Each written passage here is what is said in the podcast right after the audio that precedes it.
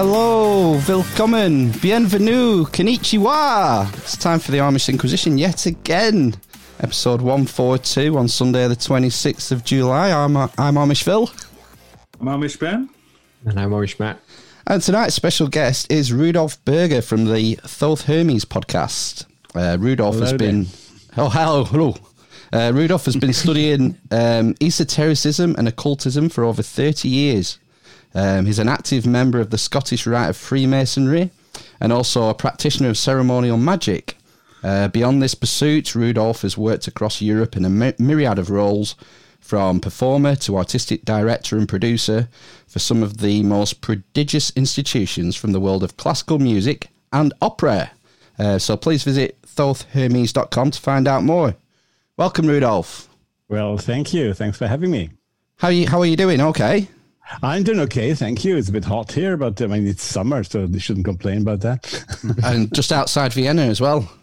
Just outside Vienna, just a little bit to the north of Vienna, and it's a bit swampy here in the surroundings, so that's why it always gets a bit heavy and humid when it is hot. Yeah, I, I wish we had the same problem, but we don't this far north in England. It's, it's yeah. a bit like Southport, I guess. Southport, yeah, Lytham. So, the Thoth Hermes podcast, why don't you um, start by telling us a bit more about that and what your, your aim is with the podcast? Uh, well, uh, actually, I started the podcast um, three, almost three and a half years ago now, um, up to seventy-five episodes or so now. I had to take a break at some point for some professional reasons, but now I'm doing it as a weekly show, and I present interviews with people from very different angles of the world of the Western esoteric tradition. I concentrate on what is so-called Western tradition. And um, I also tried, in, I actually had the plan already a little bit earlier than those three years. I took two years to build up a little bit of community across Facebook and Twitter to get to know people and see who would have been interested, so that when you start, you don't start with twenty-two Uh, listeners and twenty-three the next week, but you have already a little bunch of people who wait for it out there. And um, I try to find people to talk to who are interesting, but of course who are also, um, I, I think the tradition, the Western tradition, of course, um, comes mainly from the European side, right? And even if today it's thankfully, it's global, and it's very much also present in North America. Uh, I try to concentrate on European subjects and, and the background there. Still, I have eighty-five percent of my audience that comes from the United States, which is which is nice, which is good. But um, I realized I didn't do that on purpose, but I think the last eight or ten weeks I had, no, with one exception, I had only people, guests from Europe. So this is not the dogma, of course, but it happened. And I think it's nice because it shows a bit... It builds a bridge between the two continents, I think. Yeah, well, it's it's a worldwide phenomenon, really, oh, isn't definitely, it? Oh, definitely, definitely. And um, uh, I think it's a phenomenon that, uh, f- for reasons I'm not sure about yet why, but it, it's it's can come to the center of, well, center of attention might be a big word, but more to the center of attention over the last ten, fifteen years. So it's it's interesting to see that. I would definitely say it's becoming more mainstream, isn't it? Uh, yes, well, mainstream is maybe a bit too much to be said. Um, esotericism as such, in general, uh, is certainly become more mainstream, but there I'm very... I'm very reluctant to call everything that is called esotericism, esotericism, because oh, um, right. I, I take more the approach from from... an older background, from a more historical background as an approach. Then it goes into practice, but uh, the new age movement and stuff, people should do what they want, but it's not mine. It's not really my, my, my main interest, so to speak. Yeah, there's uh, a myriad of subjects involved, isn't there? Oh, definitely. Um, just off the top of my head, you think of things like sacred geometry, uh, mm. Gematria, Kabbalah, alchemy, Absolutely. Grail myths. Um, it just goes on and on down a rabbit hole. I mean, Absolutely. What what do you feel are like the core, the core subjects?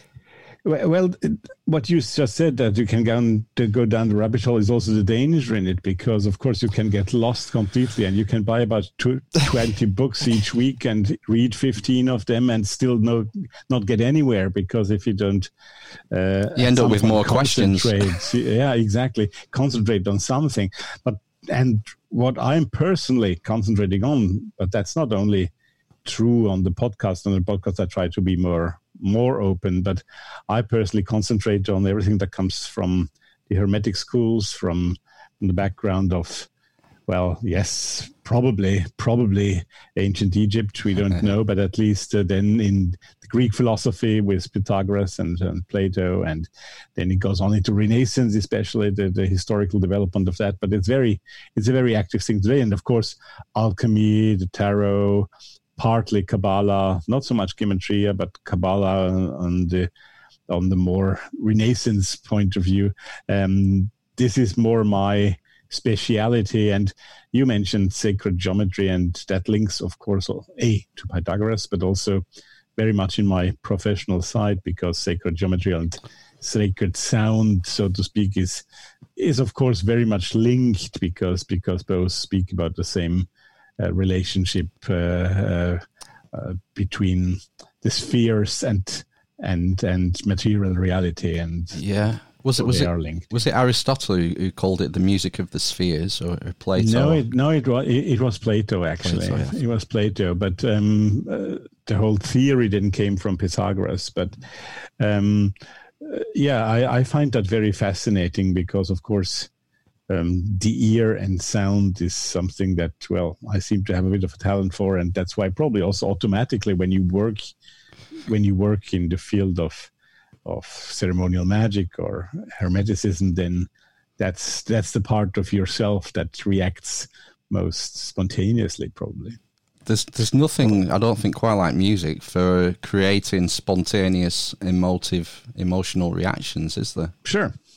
Sure, and and, and of course, when you when you know how to handle it, uh, and many composers and, and musicians do, then you can also um, can also influence or manipulate, if you wish, uh, with with sound, or with, like you can with other with words, or but but sound can be a very strong manipulator if you if you know how to how to deal with that. So it's yeah. It's it's a tricky thing. It can also be dangerous, but it can also be very powerful, of course. Just to go back, because I, I'm sort of kind of aware that a lot of our audience probably aren't familiar with subjects like sacred geometry and, and such. Right. How could you just um, maybe explain a bit more about the link between sacred geometry and music and the musical scale and, and all that sort yeah of sure I mean sacred geometry, I think, is maybe more known better known uh, in the general public uh, when you when for example you you draw a triangle out of a line, right? You draw a line, then you draw a draw a circle around it, and at a certain distance you draw a second circle on that very line, and where the two circles Uh, meet, where the two circles touch each other. They, you, you have that, what they call it, a Vesica piscis. Uh, you you have that segment of of of uh, the two circles, and when you draw from the three points where the two circles meet and the center of the two circles, you can draw a triangle. That's sacred geometry. You have then also proportions between those between those points, right? So this is a is a very mathematically calculable, mm-hmm. and you can transpose those same kind of proportions into into sound, into music, because music basically you can music is is waves, right? Music is sound waves. It's and therefore you can also draw them. And when you draw a sinus wave, for example, which is a very simple sound wave. Very simple, just a just a clear sound um, that uh, that has a certain clear image, and when you cut it, for example, in half, when you cut the length of that wave in half, then you have the same sound, but exactly an octave higher, the same note, but one octave higher. And already those examples show you that there is a mathematical relation between between all those musical notes.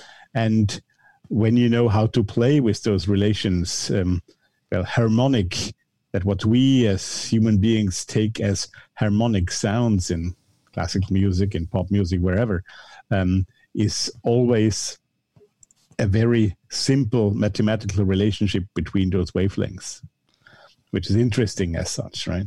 Yeah. Uh, but of course, then you can start playing with that and change those relationships and create other emotions, other other sounds, et cetera, et cetera.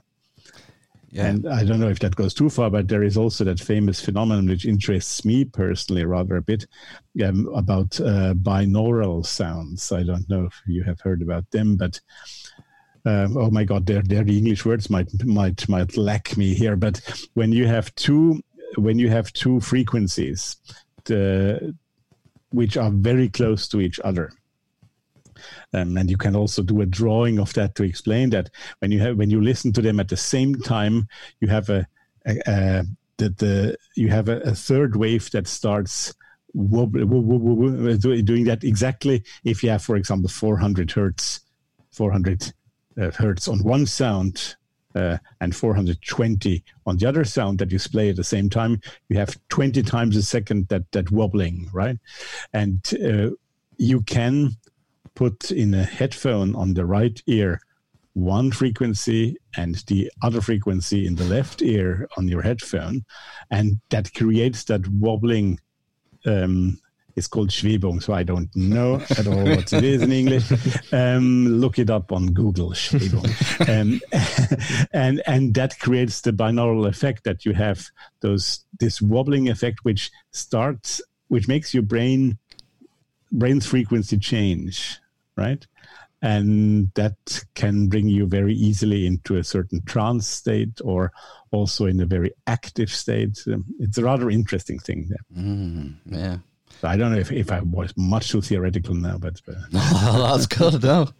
Um, you mentioned about the ratios before, mm. um, and there's, there's, there's a few famous ones, isn't there? Like um, phi and pi, the golden section and the golden yes, ratio. Yes, exactly, of course, yes. And you have that in music, exactly the same, the same thing. Mm-hmm. So it's used in music, it's used in geometry, um, it's used in architecture a lot as well.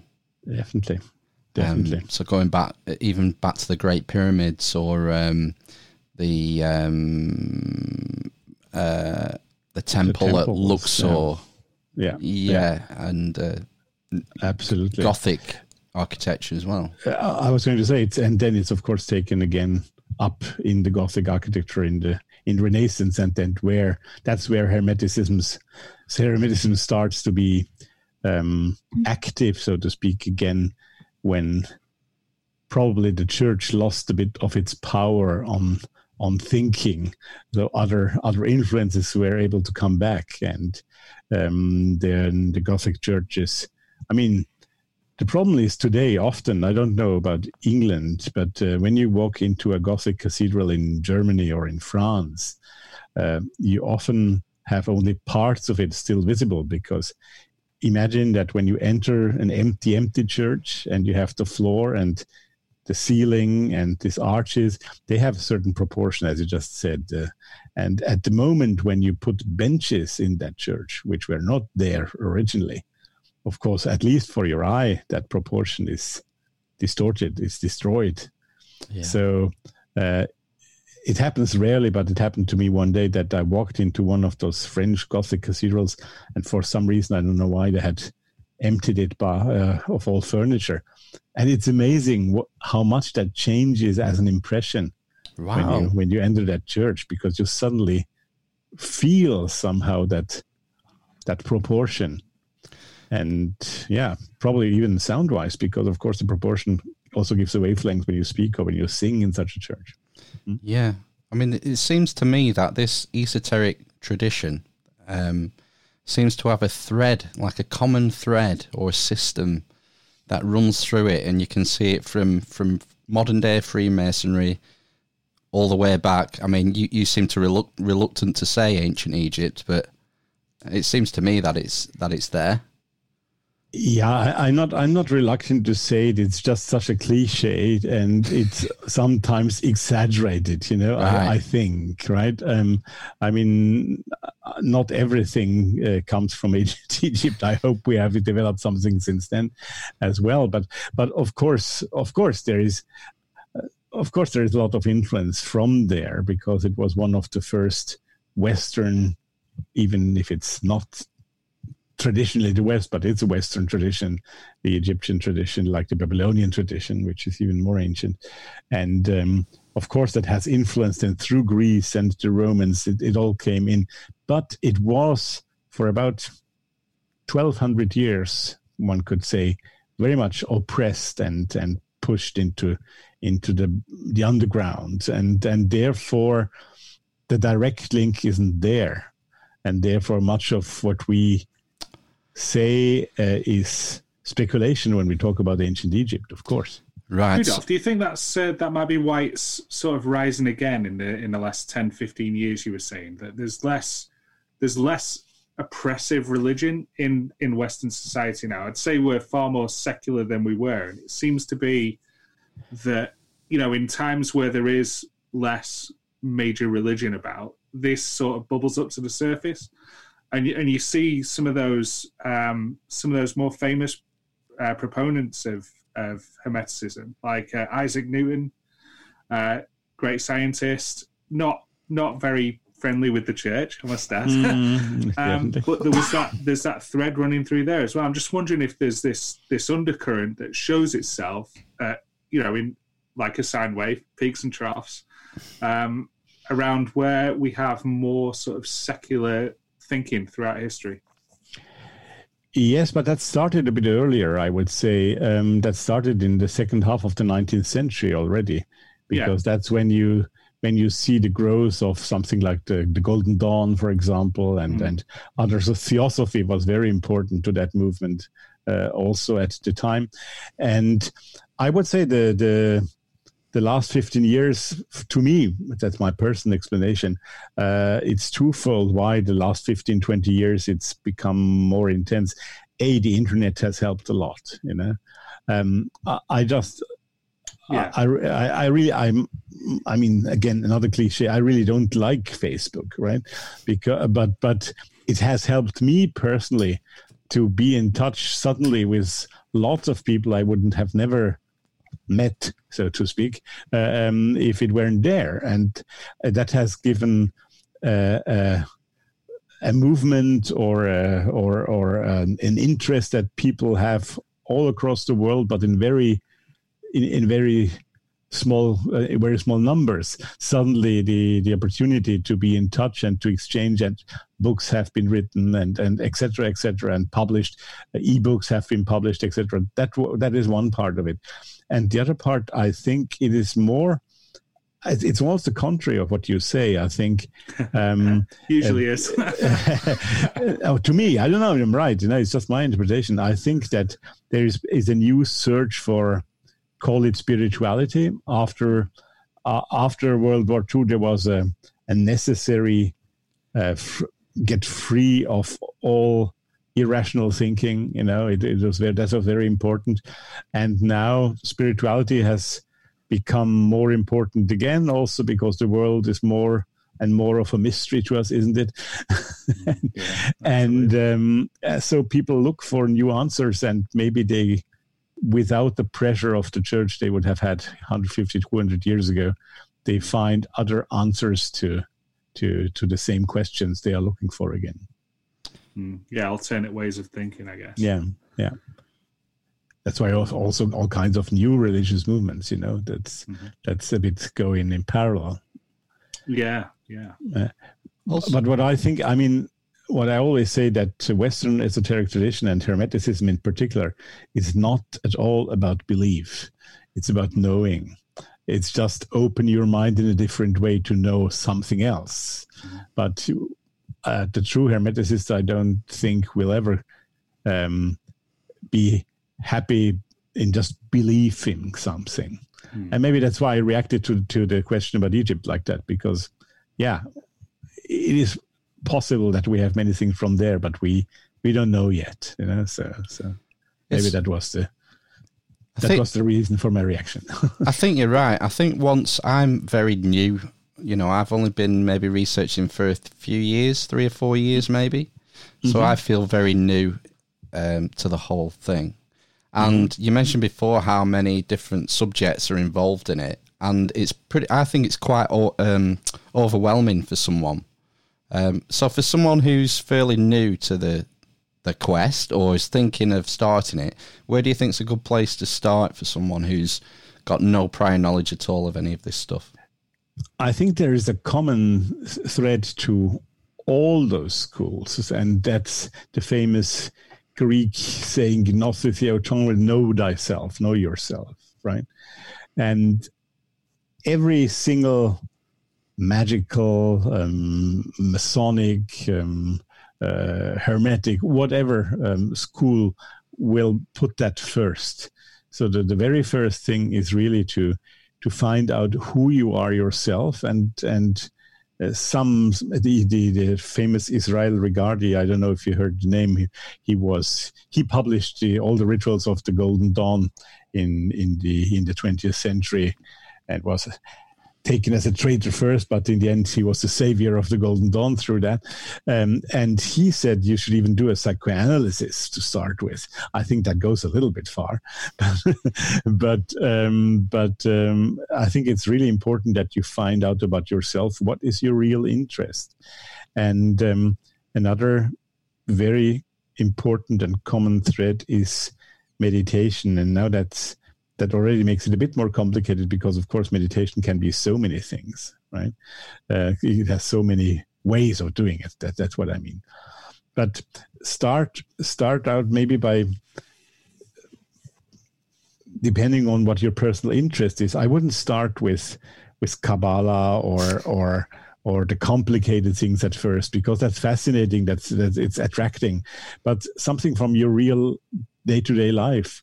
I don't know if you're interested in, in playing cards, well, buy a tarot yeah. deck and start with that. Or if you're interested in mathematics, start with sacred geometry, because it will it will come to you more easily. If you're interested in, in nature, in in if you're a very uh, outdoor person, you know, maybe you should have a look into shamanic rituals or shamanic um readings. Carlos Castaneda, the famous Carlos Castaneda, I don't know if you if you if you're aware of him, but he's been blamed for, well, maybe that's not true what he's saying, that's all made up. Yes, maybe, we don't know, but it has helped so many people to find their path, so it can't be that bad. You know, there are, I think, look into yourself. What's your what's your real interest? Start there with something that relates to that personal interest, and it will open itself to you from that point. Mm. But I think the know thyself and the meditation are two starting points, starting points that are crucial and essential. Top tip, top tip there, eavesdroppers. Yeah, yeah. Look into yourself how did, first. How did you uh, get into it then, Rudolf? Well, um, how long should the answer be? um, Five minutes. Okay, okay, thank you. Um, uh, no, uh, when I think about it, um, just bluntly, uh, the, the first thing I did really was was shamanic, right? Okay. I was interested in that, and uh, uh, shamanic drumming, shamanic traveling, as it is called, and it was very easy for me also. So that's maybe mm-hmm. also why I got attracted by it. And then I went through a period where anthroposophy was very important to me, Rudolf Steiner and his writings. But um, I found out more and more that his early writings, which are much more occult and much more, um, much more, yeah, in, into esoteric realms, uh, uh, attracted me much more. And then Freemasonry came rather soon, and then, of course, ceremonial magic relates a lot to Freemasonry because it has a bit the same approach. So, so, so that that's how I stepped in. But the longer answer is that today, when I look back, um, especially when I do this podcast, and I often ask my my guests, how did it all start? How did you become the person in that esoteric world that you are today? ninety-five percent of them tell me, well, I was five years old when my mother did that and that, and I suddenly realized I had this interest. And I always ask myself, why, why, why? Why didn't I find out at that age myself? And nowadays, when I look back, I suddenly find out that for me, music and working with sounds and all that, I did that from a very young age. And it it put me into states that at the time, or even much later, I wouldn't have related to, to the esoteric at all. But today, I think I know in the meantime that I that that was the beginning for me. It was not at all the shamanism I started at age twenty, but it was when I played music, when I I conducted a little orchestra at age twelve, you know, and stuff like that. I, I never learned that. It was a It was something special to me. It gave me also a kind of special feeling when I did it and was able to do it. And and I think that was my way of walking into it. Uh, and the other things came later and automatically because I had to I had to find my path. Nice. How long was that? Uh, two minutes. Okay, good. A bit on time. Perfect. You and, uh, go on. I was just going to ask, sorry as well, because I'm I know virtually nothing Um, about this kind of subject really, other than what Phil's talked about and the kind of guests that we've had on. Um, so I was going to ask, uh, what is ceremonial magic? How would you describe that? What does it mm-hmm. entail? Well, the f- first thing is probably what is magic, and there are about okay. uh, t- two hundred fifty definitions of it. But um, to cut it short, probably magic he could describe as as changing your own reality through your own will. Maybe that's okay. a, a shortcut. And now about two hundred people are crying out, no, you can't say it like that. But, well, that's one of the ways to, to, to explain it. And ceremonial magic, or what in, in the German world is called ritual magic, if you translate it uh, literally, it's more an American expression, the ceremonial magic. I think ritual magic is a more precise explanation okay. because you do, you, ad, you obtain that state to change uh, your own reality through uh, ritual, through re- repetitive okay. um, mm-hmm. movements, sounds. Well, all senses should be should be into that. So also the smell. That's mm-hmm. why you do also um, you also use incense and stuff like that. And um, so it's a very, very formal, very regulated way of doing magic, mm-hmm. right? Yeah, I think that, yeah, sort of swapping or using the term ritual magic probably makes it more, gives it more sense to me anyway, essentially. Yes, I, I prefer, I mean, it's sometimes also used in English, ritual magic, to be honest, right. but right, okay. uh, ceremonial magic is a more common use, and I'm with you. I, I, I prefer the ritual magic yeah. name. It's more, it's not that ceremonial in the end, mm-hmm. at least I don't find it. Uh, so it's just through repetition. It's it's like, you know, when you get up in the morning and brush your teeth and then make your coffee, and that's a kind of ritual as well. Yeah. And it mm-hmm. it, it changes your day-to-day reality, how you start your day. And the day your coffee machine is out of order, you realize how that disturbs the beginning of your day, right? Yeah. And it's the same in ritual magic. When you when you create a certain state in your in the room, you're doing that, you create a certain energy. And it's not It's like with sports, when you do something every day and you're good at it, you suddenly, your little little toe muscle hurts, and you suddenly, that changes the way you do it, mm-hmm. and, and you feel it. But you only feel it if you do that every day. Otherwise, you wouldn't even yeah. realize. But no, that, that's, yeah, yeah. that's about it. How does it how does it relate to esotericism, ritual magic? Where does, uh, where does that come in, from? In, in, in a non-esotericist, a scientist would say, what the hell are you doing there? uh, um, because everything that, that you do in ritual magic is, of course, based on, on, on, so to speak, ancient knowledge, right? For example, when you start, for example, with the pentagram ritual, I know, I know if you heard about that, but that's a... Um, most of the rituals that I do and that many of us do are based on the four elements. Um, and uh, that's also a typical Hermetic approach. And mm. when you do that pentagram ritual, you you have the four elements plus the, the fifth element, plus the quintessence, of course, the fifth element, right? That is created, the the, the spirit out of the four elements. And And with and you do that in four directions, in the four directions, and each direction, east, west, south, north, is related to one of the elements, and and then you have a spirit that is related to each element, and you invoke them, right? So that's already sounds much more esoteric, I guess, than just say you do ritual magic. and um, yeah, so so it's it's all very deeply related to to esotericism because because. Well, it, it is esotericism. I couldn't couldn't say it differently. Yeah, there sounds there seems to be bits of alchemy in there from just what you were saying. Yeah, well, saying? alchemy then.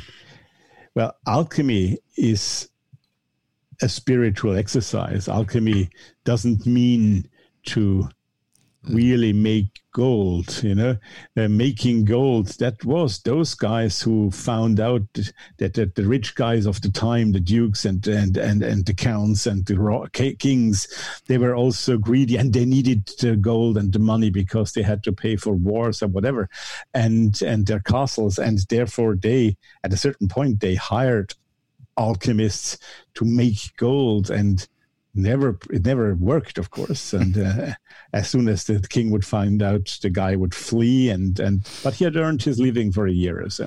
uh, but that's not alchemy. That's what alchemy is maybe talked about a lot. Uh, in, so in, in commonplace, right? But alchemy is a spiritual exercise where you transform your human being into gold. That that's where the the, the image comes from. So that. Um, The, the matter, the the, the matter, the, the earth, the earth, um, the earth element, and the matter that consists that we all consist of, are often seen as metals, right? Uh, often described as metal, as like iron or or or plum or whatever. And to transform that metal into gold, yours to transform yourself, your human being that you are, into gold. That is what spiritual alchemy is all about. And in order to achieve that, you do exactly the same process um, to to to solve to dissolve the, the element first into its into its into its parts, and to reconstruct them in a new way so that the same elements will become gold. That's what alchemy is all about.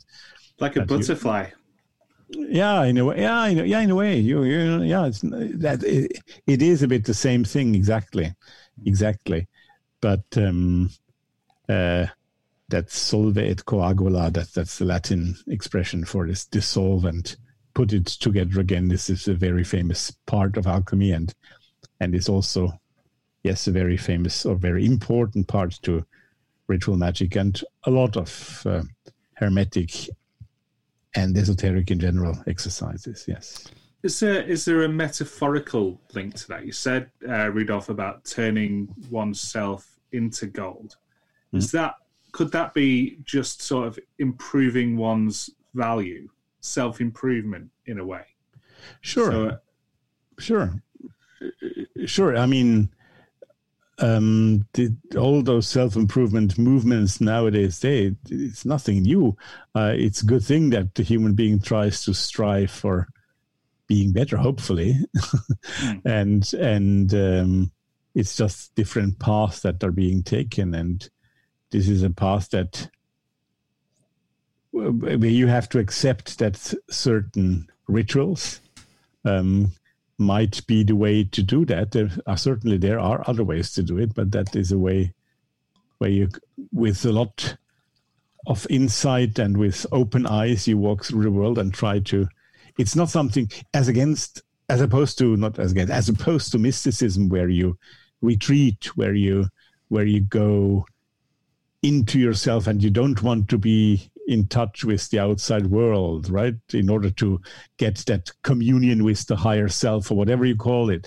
Um, in in Hermeticism especially, but in, in, in most of the Western traditions, magical uh, um, approaches, you are working with the real world that you live in, and you're not retreating from it. You're you're trying to learn about it. You're trying to find out about it.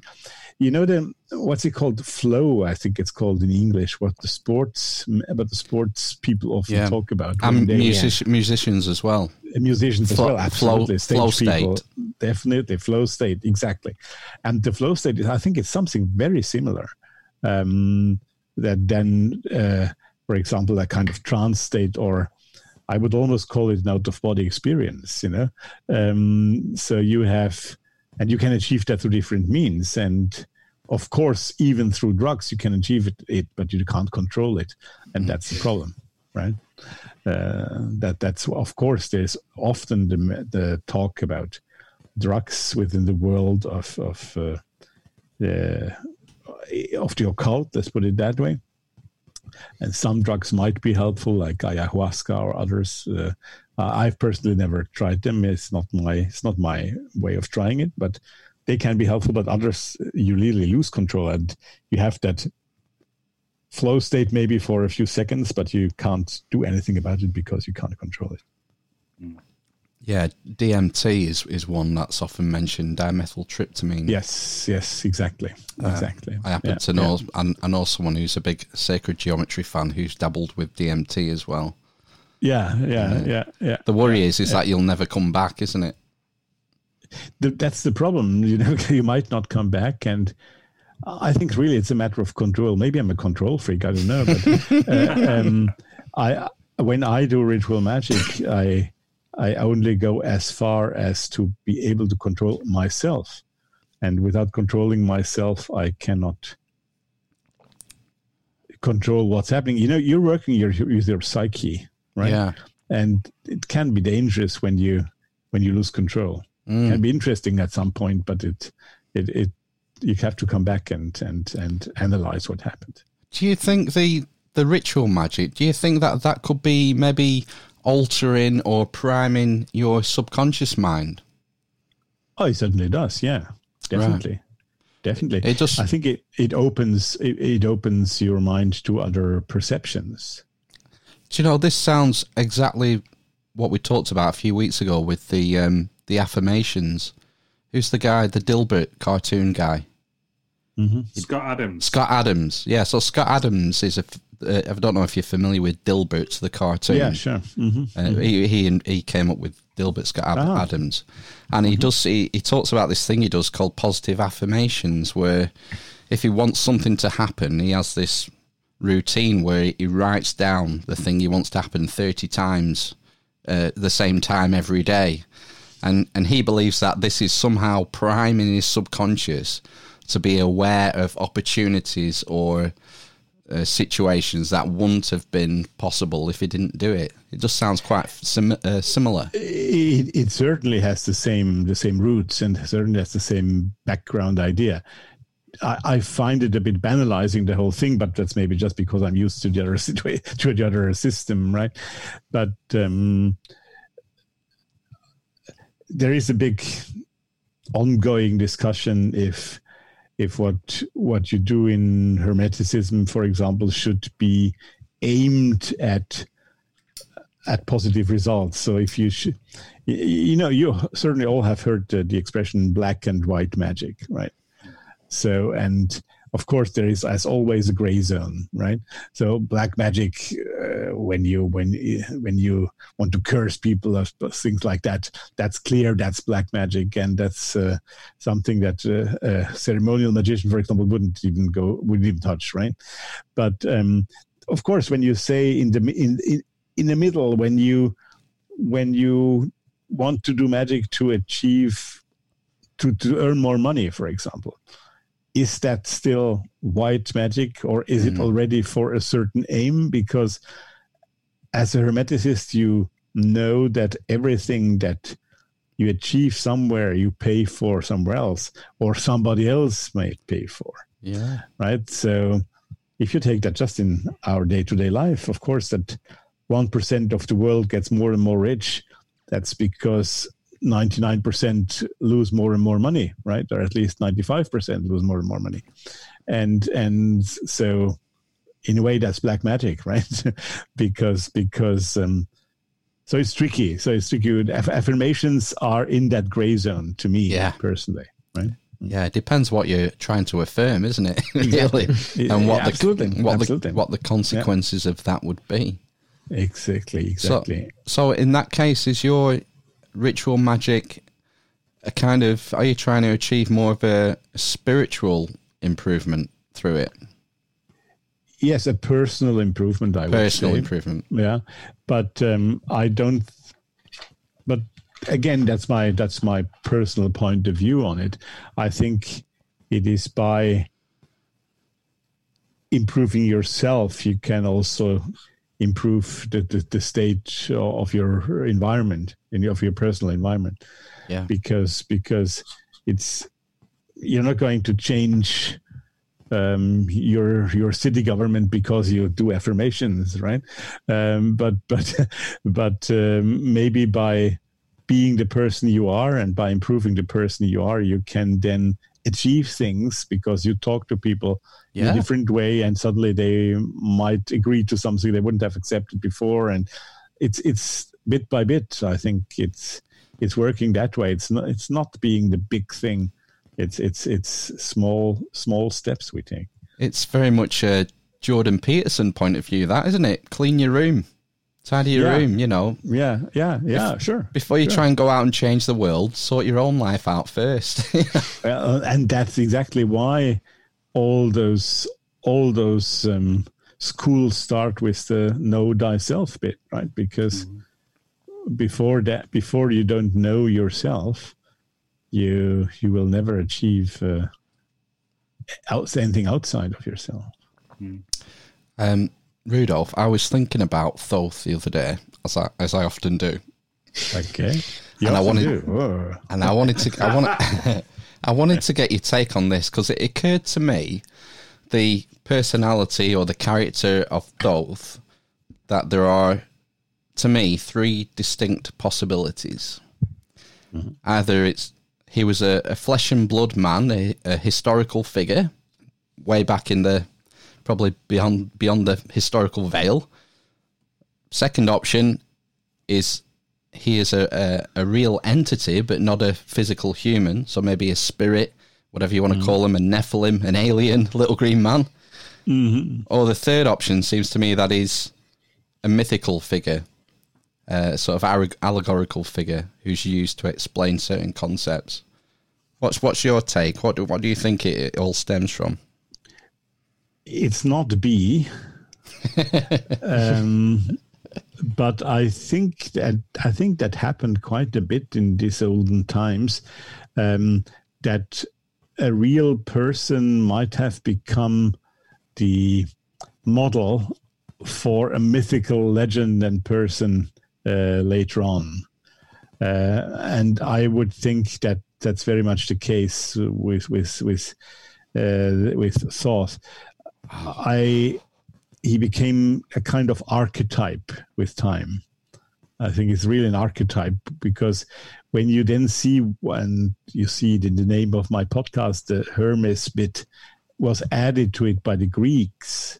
That definitely is a sign that they took their god Greek uh, Greek god Hermes because it was a bit similar to to that Egyptian god Thoth. And so they linked to those two capacities, and then Mercury, the Roman god, became the same equivalent. So at that time, we are sure it's a mythical figure. And I think it is said that he was one of the first scribes um, during the real old Egyptian times, and maybe he was. It, it, I'm sure that there are people who were outstanding, who were very particular, maybe who invented something like a more defined scripture or whatever he did, um, and who then became a legend with time and, and turned into a god. That's fascinating. So another thing from Egypt then. Yeah, definitely. Well, that I, I'm sure that is from Egypt. I mean, it's fascinating when you see uh, in the in the early nineteenth century when Napoleon went to Egypt, right? And um, in fact, his his war game there was really not very successful, right? But he brought along all kinds of scientists of the time, historians, archaeologists, et cetera, and they created a kind of Egyptomania all over Europe. That's where big parts of our Egyptian thinking and tradition of today, in all those in all those uh, orders and and and associations uh, or whatever, um, comes from. It's it's um, it was a real Egyptian revival, and of course it is based on reality. Of course, if mm-hmm. suddenly we're able to dis- to to decipher hier- hieroglyphs, hieroglyphs, and and of course that is all true. But the, the mania was still there, right? And that's what I meant in the very beginning. Yeah, yeah. I'm sure there is a lot of Egypt in all those traditions, but maybe not as much as some would like. Mm-hmm. Yeah. I'm a big fan of... Are you familiar with Graham Hancock, the author? I'm not very... I know who he is, of course, and I, I have seen some of his of his videos, but I'm not very familiar with him, to be honest. His, his sort of overarching theory... is that mm-hmm. there was a, there's been a lost civilization somewhere deep in the past. Right. Which, which um, survived the end of the last ice age. And, and the small band of survivors went around the world, essentially disseminating information. Yeah. And um, it, it kind of intrigues me whether that was a possibility, you know, that Thoth was one of these survivors from Atlantis. Who, I was going to say, now the Atlantis theory comes of course. Yeah, and, yeah, yeah, sure, yeah, there we are. Yeah, well, w- why not? I mean, uh, why not? Uh, um, uh, I think our world today is in a state that we might well see some part of the world uh, drown or whatever uh, at some point because we couldn't handle our technology. And that's exactly what the Atlantean Allegiance is telling us. Yeah. So, uh, and maybe if in eight thousand years uh, we will we will, we will be able, would be able to read what people say, we would read similar things. Uh, that, even there it could be possible that this was not... These were real flesh and blood persons, and, and became a legend through that. Then you have, of course, the other theories with the with the aliens. I don't know if you're aware of Eric von Däniken. Yeah, who, yeah. Uh, he he. Of course, he he's from the other. But, but what I find interesting, and that then goes deep into psychology uh, and psychoanalysis. Um, Jung, of course, is the ma- the master of that theory that that things have. happen are happening at the same time in different places of the world at the time when uh, people were not able, at least to our knowledge, to communicate, right? So you have suddenly those pyramids that were built in uh, Latin America at around the same time, like the Egyptian pyramids, and there are other places, I forget mm, now, where China. pyramids have been built. Yeah, China, China yeah. also, exactly. And of course, you can ask yourself, why? Has this been some outer influence, or is it just because the human spirit, the human mind, developed at the same time with the same ideas? And that's more the Jung theory. That's the kind of common consciousness that we all are part of. And I'm oh. quite a fan of the theory. Well, I was going to say common consciousness. We're sort of getting into we're getting into Gnostic territory now, aren't we? Definitely, definitely. Well, you can't, you can't cleanly, and you wouldn't want to cleanly separate Hermeticism from Gnosticism. Yeah, right, right. Yeah, yeah. And but the Gnostic, not well, not that is very specialist country now, but it's more the Sethian Gnosticism than the Valentinian Gnosticism. So it's not so much a, a Christian Gnosticism, but more a, a general Gnosticism where, where. the creation of humanity or of the world is seen as something that has, well, it hasn't happened. Another creation, not a creationist theory. That's not what I'm saying, but it's it's um, that that both sides, the good and the bad, so to speak, whatever you whatever whatever that is, um, existed from the beginning on, right? So that the positive and the negative or whatever. That's very hermetic because the as above, so below, as inside, so outside, that's exactly that. Yeah. Everything has its counterpart. And Um, only at some point, all those things can meet into one single point, and that's exactly the, the, the Egyptian theology. That's exactly the Gnostic theory, mm. and that's also Hermetic um, theory, of course. Just thinking for people who are, again, not specialists, not that I am, but mm. um, could you maybe go a bit more in depth into Gnosticism? And also the difference between regular Gnosticism and the Valentinian. regular. I well, mean, not regular. Valentinian is irregular, my goodness. well, I was going to say, well, the thing is, the Valentinian sect was shut down, wasn't it? They, they were, you know... The, the, yeah, yeah, yeah, well, yeah, well, yes, yes, yes. It had to go underground, didn't it? And it's it only, had to go underground, yes. It, yes, survived, um, it survived by us finding the ancient texts. Because, because of course, uh, the Cathars, if you think of them, and you might have heard them, they were part of that, of that, um, of that set. Well, the, the thinking is that uh, the Valentinians see the creation of the world as a bad thing. All that is related to to matter. There we are again with matter and with metals and with the earth uh, element. Um, all all that is related to matter and is earthly, so to speak, is sin and is negative. And the only aim is. I'm talking about Valentinian Gnosticism, right?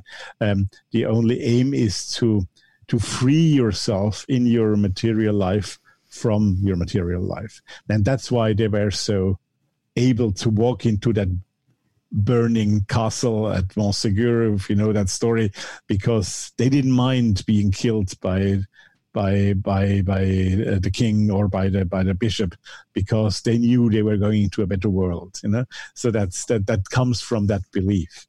Um, the the, the Sethian Gnosticist is more, um, as I said, the guy who wants to know rather to believe, right? And he thinks that um, the world, as I just said, consists always of. of two sides, of the of the, the positive and the negative side. So a, a Gnosticist couldn't accept that God was entirely good, right? Um, because that would not exist. And uh, so the, the Demiurge who created the world in the sense of the of the of the Gnosticism, out of Gnosticism would have both sides. And when you when you interpret, for example, the first chapters of of uh, of uh, the, the the first book of Moses, where you, when you when you see that, that's a big argument for them, when you see that the world was not created by a god, when you translate the word um, uh, Elohim, created Elohim is, is plural, right? Mm-hmm. Uh, and that's their argument to say, well, okay, you see, wasn't one who created that, right? It, it must have been more than one. It was the spirits, the spirits and uh, Elohim, right? And and so that's where it all comes from. But of course, at in the Gnostic thinking, at the end, everything, like in Nirvana or whatever you want to define it, meets in one single point, right?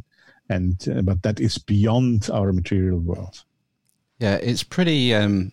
The the Gnostic view on the points of light, the individual, you know, we're all sort of an individual point of light that's going to mm-hmm. meet at the yeah. end. I mean, it's quite it's quite beautiful, to be honest, isn't it? Yes, yes. Uh, I'm. The, the, the, there are so many currents in Gnosticism now that or, that call themselves Gnostic. Uh, it has become a bit hard to.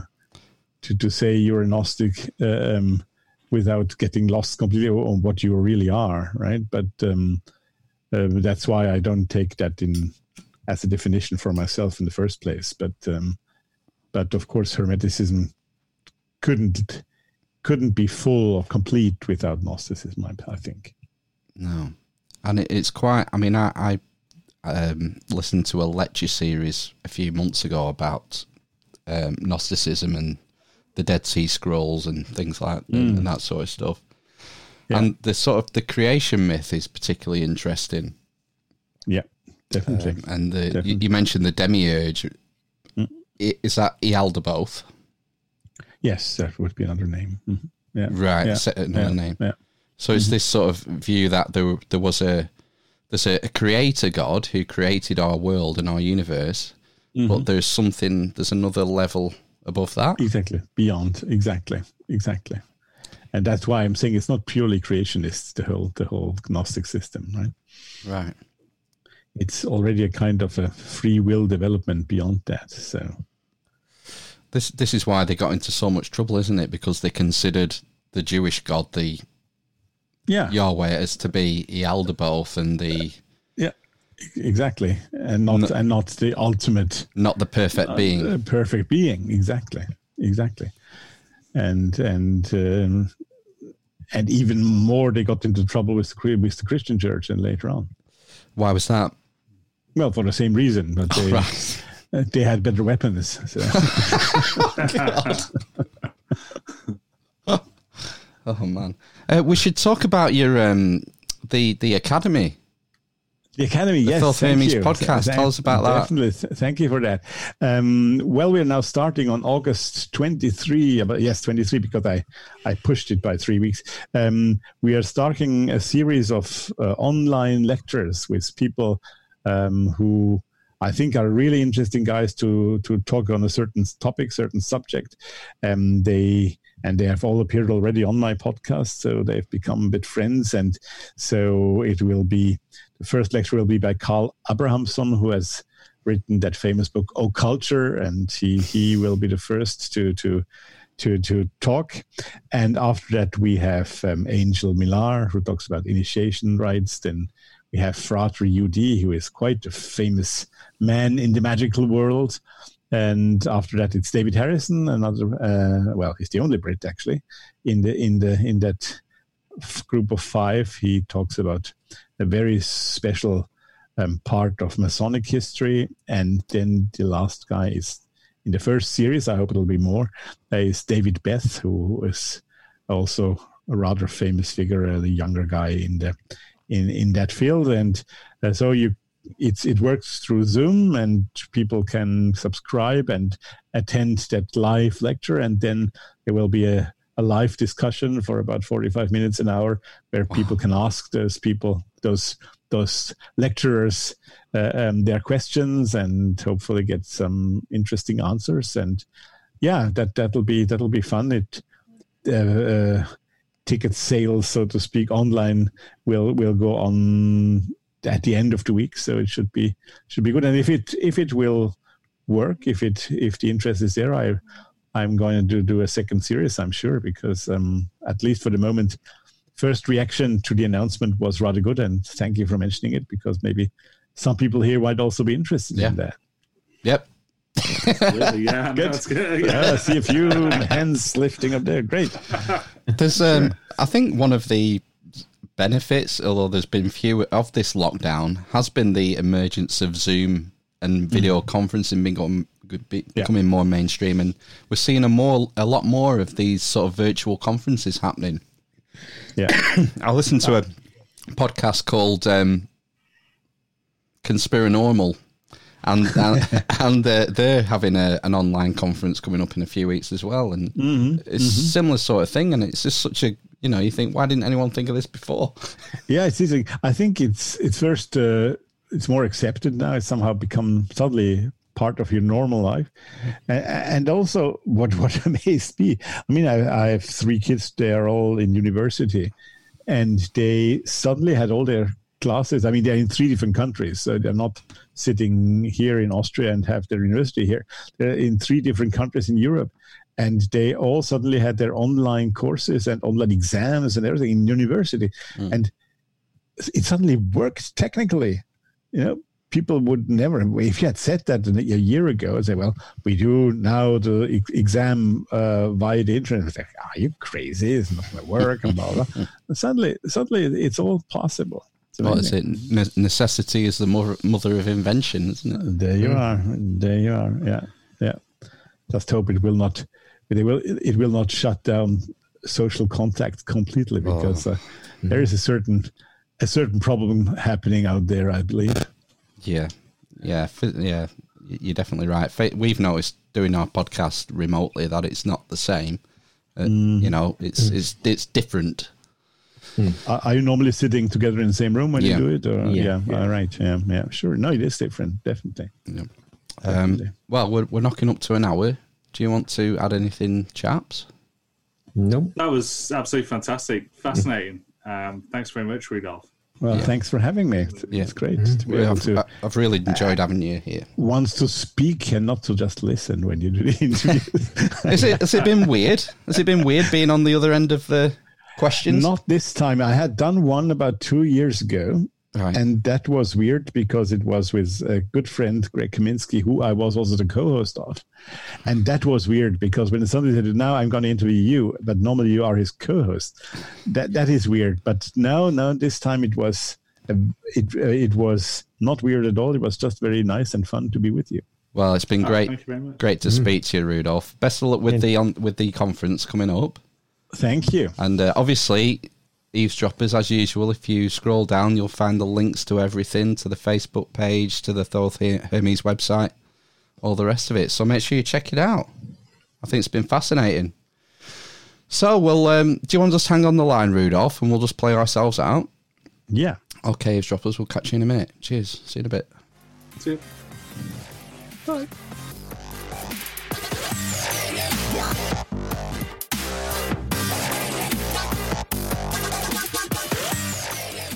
Okay, we're back. Dwarf, the cripple, and the mother of madness.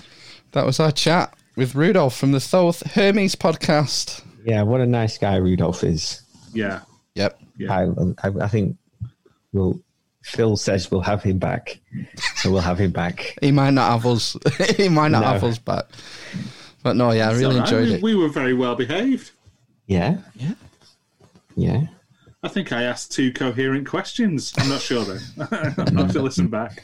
Ben, do you yeah. not do you not fancy starting a, a journey into the world of esoterica? Oh, it, kind of, it does kind of interest me a little bit, but a lot of stuff interests me, and I just kind of skim around the edges, gl- glance off stuff. Mm. I'll try anything once. I've I've plenty of books. Anyone wants to borrow a book, Matt? Can I interest you in some Kabbalah or something? No, because you because you asked Ben first. So, oh, well, he's the all right. Okay, he's all the right. what? He's the warlock. He was the guy I was looking at on the screen at the time. Well, you've hurt ah, my feelings now. Heartfelt. You should have just said, you know, Ben or Matt. You you thought about getting into the quest. Oh well, because then you both answer at the same time, and it'll be an audio yeah. mess. That's too corporate as well. Like a like a, a scripted show. Ben and Matt. So are we going? Are we going to the conference? When when is it? Like what time is it in Austria? Twenty third of August. I think said. I think it's seven p.m. Central European time. twenty-third Maybe. They're two hours behind. No, they're ahead in Austria. That's a Sunday as well. We've got a day off because um, our guest is a pre-record, I believe. Oh, that's right. Yes. Mm. Yeah, it is Sunday. Yeah. Yeah, I might, I might, you know, I'm going to have a look. I think there's about five to choose from. I might see what tickles my fancy. Yeah, the um, the Masonic stuff sounded good. We the... didn't even touch on Freemasonry. Nah. You know, nah. we we could have... The thing is, when, when we have someone like Rudolf or Ryan Seven on, I just want to pick his brains. And uh... Just, yeah, that's a Saturday night one, isn't it? one a.m. Saturday night. Four-hour podcast on your own. mm, yeah. Anyway, um, shall we move on to some news? News. Why Have we got not? a news jingle? I've got a public sa- uh, public safety announcement. Yeah. Put on your fucking muzzle if you go to the shop. Yeah, it sounded like you. Who do you call that? No, it's a joke, really. Um, Have you been wearing it's- your muzzle? Yeah, yeah. Yeah, I'm oh, a law-abiding okay. citizen. Um, no, the public safety announcement is, is anyone planning a, a trip to Knowsley Safari Park anytime soon? Oh, yeah, we were going to go. We were actually going to go. Hold Why? your horses. Is it been closed? This is from... Are all the horses gone? This is from the Metro. Oh, that rag. Oh, I did have it, and then... Oh, it, it disappeared. This is embarrassing. Typical Metro. It'll be hidden behind a thousand pop-up adverts. It will, yeah. Yeah, for some reason it tried to take me to its Facebook page. Yeah. Okay, monkeys armed with weapons, including knives and a chainsaw, are said to be on the prowl in Knowsley Safari Park. Yes, oh. A chainsaw? Workers at the popular Merseyside attraction claim they spotted the troop carrying tools, with keepers suspicious the baboons were being armed for a laugh by visitors, hoping they would wreak havoc with other people's car. Wow. Take your stinking paws off me, you damn dirty ape! Actually, Phil, I'm not sure if chimpanzees are apes. I think your, your your grievance is with the the journalists at the What's Metro.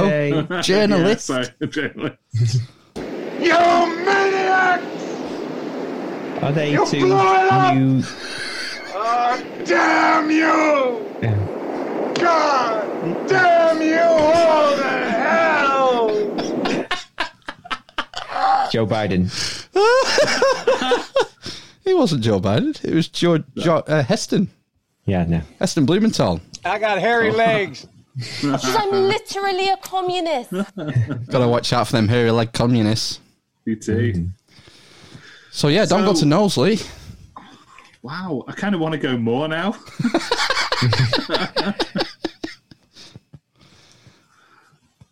Can you afford to have your car trashed, Ben?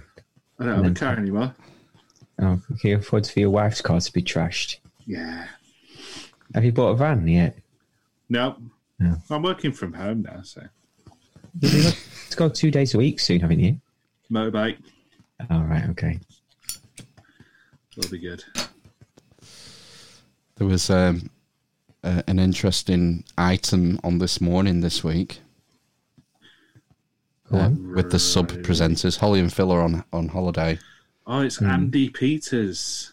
No, it's and not. Yeah. Someone else, isn't it? I find Andy Peters a little bit intense. It's it's Rochelle. It's Rochelle Saturday. Rochelle Humes. From Roche- Destiny's Child. The Saturdays. Rochelle yeah. Humes and uh, partner in crime. Uh, I thought this was an interesting story. Do you know what? We're going to start today's show with a story about a family who have recently had a baby boy. Which yes. Is well, I'm expecting a baby boy too, and I've been looking for ideas for a name. Yes. It's hard. It is hard. You draw up a list, and even when you start with the baby, you're still not quite sure. Everyone's got an opinion. Everybody does. Yeah. And I'm sure everyone will have an opinion on our story coming up right now. Um, because Dan and Mandy Sheldon went to register their four-month-old son at their local council office last week, but were shocked when the registrar advised them against using the name Lucifer. Wow. Ah. Well, I've got two questions, two things to say then. Um, the clip cut off. So I thought she said initially um, the name was going to be Tard. And I thought that would be a little bit risque for This Morning. But um, uh, another point has gone completely out of my head. There you go. Oh, that was it. The baby was four months old. It took them four uh, months. Yeah. We've got to do it within a certain time. Maybe they're on yeah. down to the last like five minutes and go, shit, shit, shit, Lucifer. I, I thought it was like a month or something you had. I had to do it within a month. I think I, I think they went within a month, and they've been in a four-month battle. Oh, I see. Right, Derbyshire Council or whatever it is. Anyway, why would why would why do you think the name Lucifer? Because of the devil? I don't know. Let's find out. Uh, now, now, Dan, I have to say. You know, this kind of... When I was reading this this morning, it did kind of shock me. It's, it's a very bold name choice. Why Why the name Lucifer? Um, we were struggling to come up with a name, and we thought that's a nice, strong name, and um, it actually means light bringer and uh, bearing, bearer of light. So we, we just like the name. It's one you'd remember, and it's not very uh, popular, so we uh, we chose that for, for a song. Couldn't think about Couldn't think about better, so I just went about. for Lucifer. Good strong name, innit? Yeah, means bringer of light, black bringer light. light. That's uh, the Latin. Luz- Was Lucifer Luz- the fallen angel? Is that the na- his name? Saint Lucifer or something? In the in the Christian tradition, yeah, Lucifer is right. a fallen angel. Okay. Uh, in the probably you know again, if Rudolf was here. We could ask mm. him about Lucifer being the morning star and the relationship with Freemasonry. Mm. All right, okay. Uh, loosely, why, yeah. why, don't, why don't we just ask our own Rudolf, Phil? There is some esoteric baggage with the name Lucifer, I would say. Mm-hmm. Right, so, okay. um, anyway... Do you, right? think, do you think Lucifer would be more acceptable than Dumbledore? No. So are they saying... Is this like... Okay. Become, are they, yeah, shut up, Ben. Are we... Are we um, saying that this? Are they trying to say that this is like a social services matter? The fact that these people want to call their son Lucifer. Oh right. Well, let's find out. Let's find out what the registrar said. Let's talk about what the registrar said, because um, she said that, I'm just reading here, it's right that she said that uh, your son would never succeed at life, that uh, that uh, that he wouldn't accept the meaning of Lucifer. Um, as we told, our son would never be accepted into schools, no teacher would want to teach him, and no employer would ever hire him. I mean, that that, that is very harsh, isn't it, Dan? Is that, that like... Is harsh. Is that actually quote, or is that what mum and dad have said that they've oh, said to I them? think that's what they've reported. Right. Um, but I think the council's response is getting into what I think you were thinking of in sort of a child protection sort of argument. Yeah. Uh, so let's hear what the council said.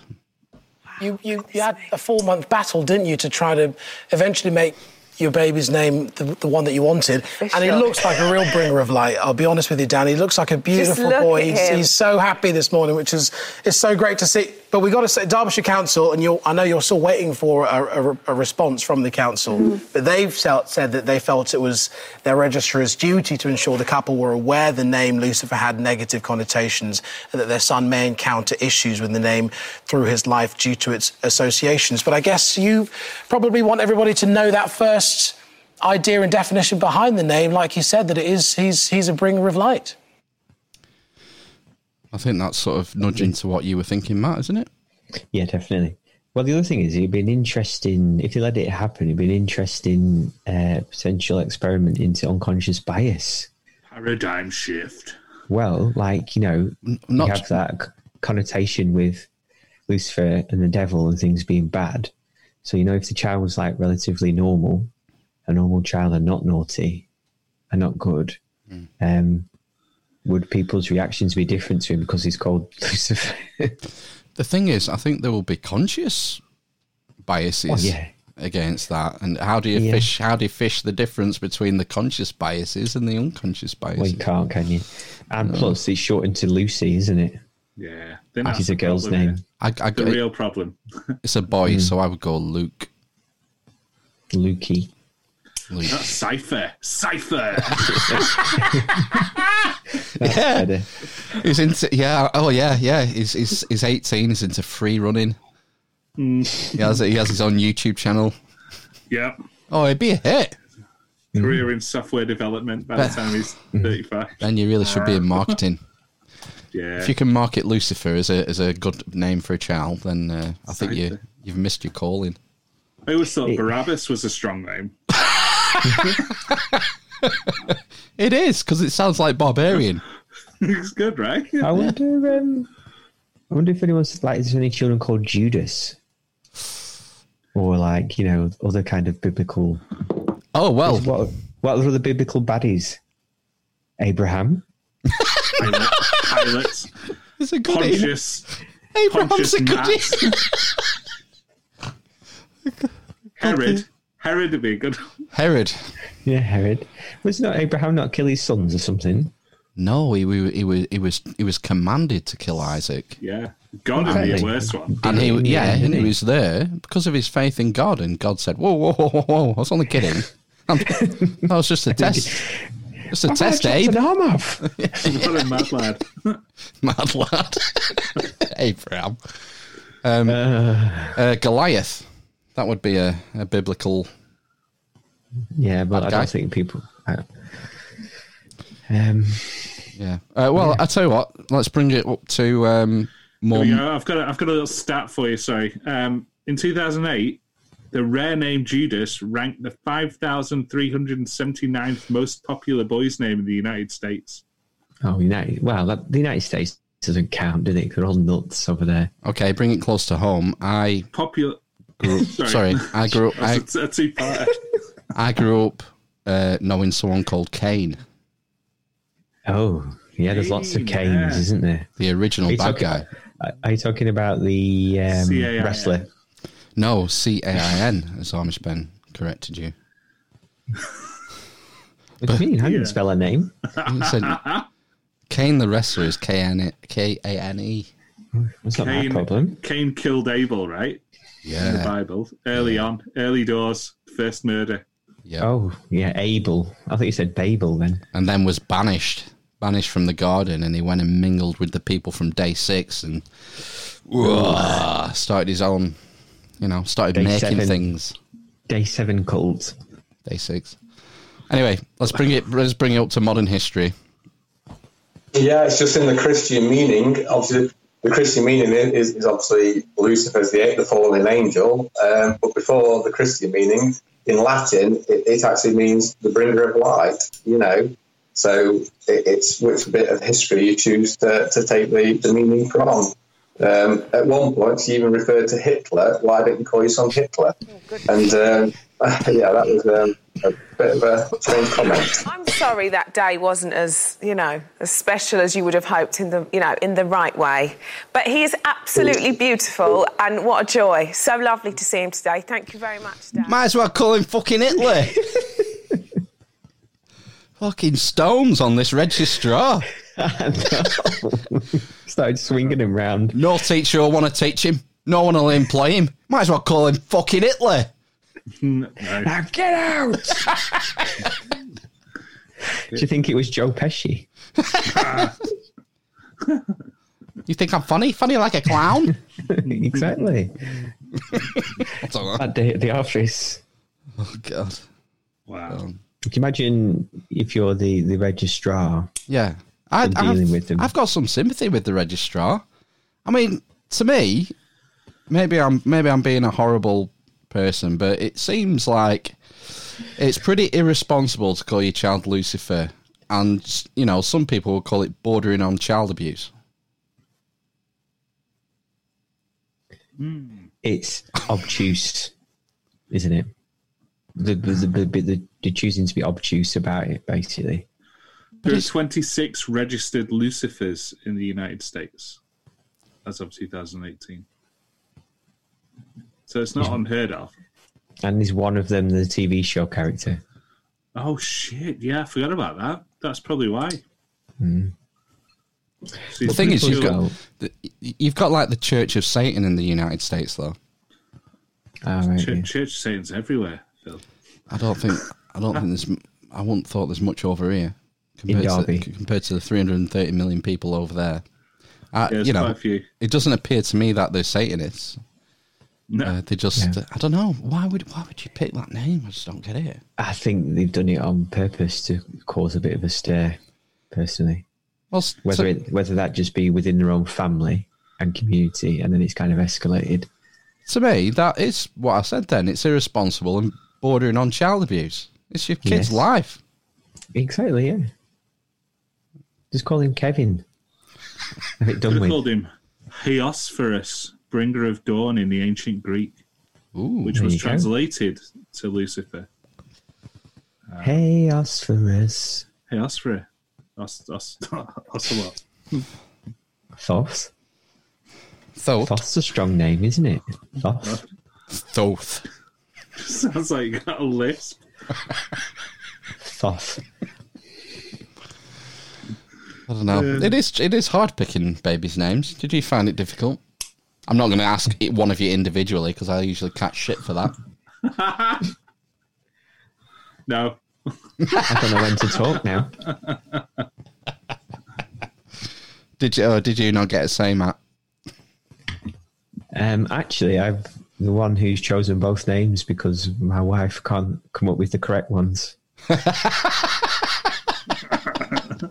Same here. I had that experience yeah. as well. It's just to rein her in, just rein her in a little bit. Mm. Like, you Hitler, know, those... uh, Lucifer, yeah. Goliath, Cain, yeah, Herod, yeah, Moses. I quite like Moses. Moses is quite a nice name, but, you know. Mo. What was the one that's really pop? Noah. That's quite, well, was popular for Noah, a while, wasn't yeah. it? It's quite a nice name. Seth, what's his brother called? Like, Seth? Was it just Seth? Son. Son was Seth. Son was Seth. Noah's son was Seth, yeah. Uh, Rudolf told about, uh, talked about Sethian Gnosticism. Ah, right. Is that the same guy? Seth, yeah. All right. Uh, I think the, from the, Seth. The, the Jews consider themselves the people of Seth, the descendants of Seth. Do they? Uh, I'm pretty sure, yeah. All Jews? Mm, yeah. All right, okay. Yeah, I think so.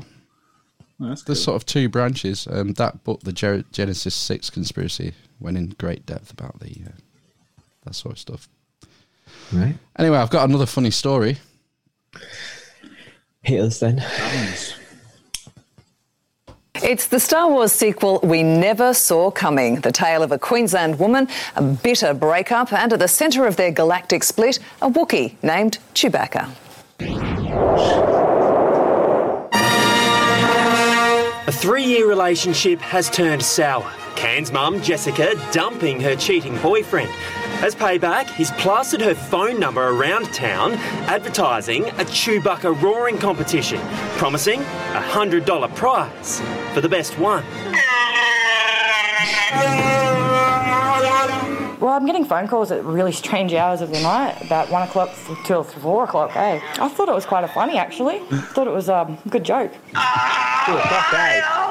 A good sport, Jessica is. Just pull it down, please, and, yeah, oh, have a laugh for me, and if you want to make a phone call, go for it. I don't mind. Bring it on.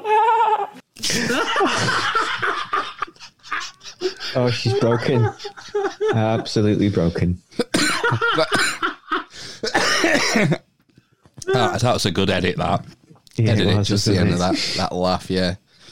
We've got her here, lads. We've got her here. So this is, is from the... sorry, this is from Channel Nine, Nine News. I have to give credits in Australia. Okay, is that the equivalent of Granada Tonight? It felt a bit like that way. I think it's the Metro. Big, big Channel Nine. Is, is it, it big? Mm, right, yeah. So okay. basically, this uh, this this uh, adulterous fellow has been kicked out, kicked to the curb. This, Adult- this scrub, adulterous. This scrub, this adulterous. I don't scrub. want no scrubs. Scrubs got no. Scrub is love a guy that me. can't get no love from me. Anyone know any of the rest of the lyrics? Hanging Some on the passenger's side, side his of best my friend's, best friend's ride. Trying to trying holler, to at, holler me. at me. uh, no, I don't want no scrubs. sixteen in the clip and one in the hole. Yeah, so uh, she kicked him to the curb, and uh, his revenge was to post, like, uh, posters. Minute. But yep. this- It should be. This should be the other way around. She should be the one uh, having revenge on him if he cheated. Not she ended the relationship. Yeah, but he cheated. Yeah, and his revenge. He's already had his revenge. You can't have your cake and eat it, can you? You can't get double revenge. His thought crime. His revenge was to take posters with her phone number. These pu- these pull off things where you can pull a phone number off the poster, yeah, yeah. and he offered a hundred dollar reward for. For the best Chewbacca impersonation. Ingenious. I have a second clip, a follow-up clip, because there is a dark side. But here's the dark side. Jessica says he's even dumped his car, tyres removed, in the driveway, blocking her in. Luckily, the force is strong in the far north. The police got in contact with me, and finally they're going to do something about it. And... there's a new hope. Oh, if there's anyone out there that can do the real Chewbacca sound, I might marry you. I might marry you. Brilliant. No, fucking hell. Oh, sounds, the sounds sound like a lovely couple, don't they? Yeah. He Brilliant. took the tyres from his car and left it in her driveway. Mm. Wow. Classy. Yeah. Um, we've got some podcast news this week. Podcast. We broke oh, we broke we the broke. top one hundred. Yeah, oh, we're yeah. finally finally big in our home territory rather than Finland, Canada, Mexico. And, and Mexico. Randomly. Well, we came quite high, didn't we? Which is the highest we've ever been. Was it eight? Finland fifty-nine, wasn't it? No, I think it was single. Was it not single digits in Finland?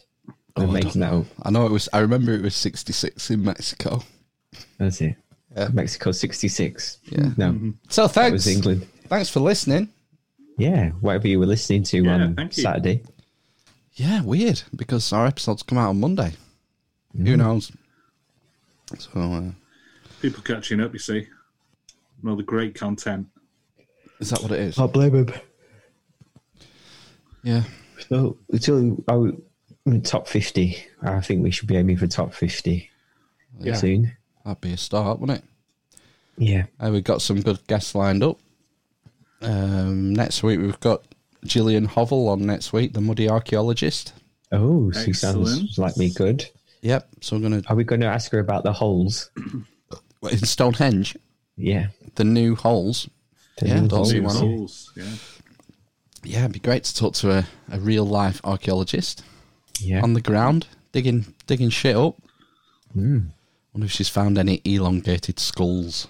I wonder if she has a story like Sam Neill in uh, Jurassic Park with the raptor claw. Yeah, but like with how did how did that go, man? A, a dagger. I can't remember. Something about slashing your guts open and they'll spill on the ground. Maybe you'll slash you here and here or here, and then finally one on the gut. Mm. I'm wearing a Jurassic Park t-shirt. I know, that's yeah, probably where it came w- from. Watching it. Schema theory, right there. Schema. The Jurassic Park schema was activated. Yeah. I, do, do, do. I might put some more stuff on YouTube as well, because I've I've been uh, lapsed, I, I believe is the term. Uh, yeah. I'm less busy now, so yeah, I can smash it. Yeah, get the need, videos. Some need deleting. Did he? This is post podcast talk. I'll show you it when we're finished on the podcast. All right, okay. On the podcast camera. Podcast, yeah, the videos. Podcast. I think the videos could do quite well if we um, share them about. Mm. Yeah, like, what a lot of people do when we're all back in the same room. I don't know. I think we could. Well, we've got multiple cameras, haven't we? You could Wait just for it. Animated series. God.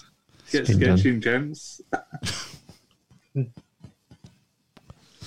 believe it was done first. Wasn't that one of the first ever podcasts? Right, Ricky Gervais's. Yeah. Yeah. Well, yeah, I listened to it. The, podf- really the Podfather, it was called. Mm. I listened to it uh, when it came out. And then mm. they introduced Carl Pilkington to the world. Yes. Him and him and Joe Rogan were the two of the forerunners. I tell you who was early on it. Adam and Joe. Adam mm. and Joe, yeah. The, Adam Buxton's recent podcast is pretty good. Yeah, I just don't have time for it.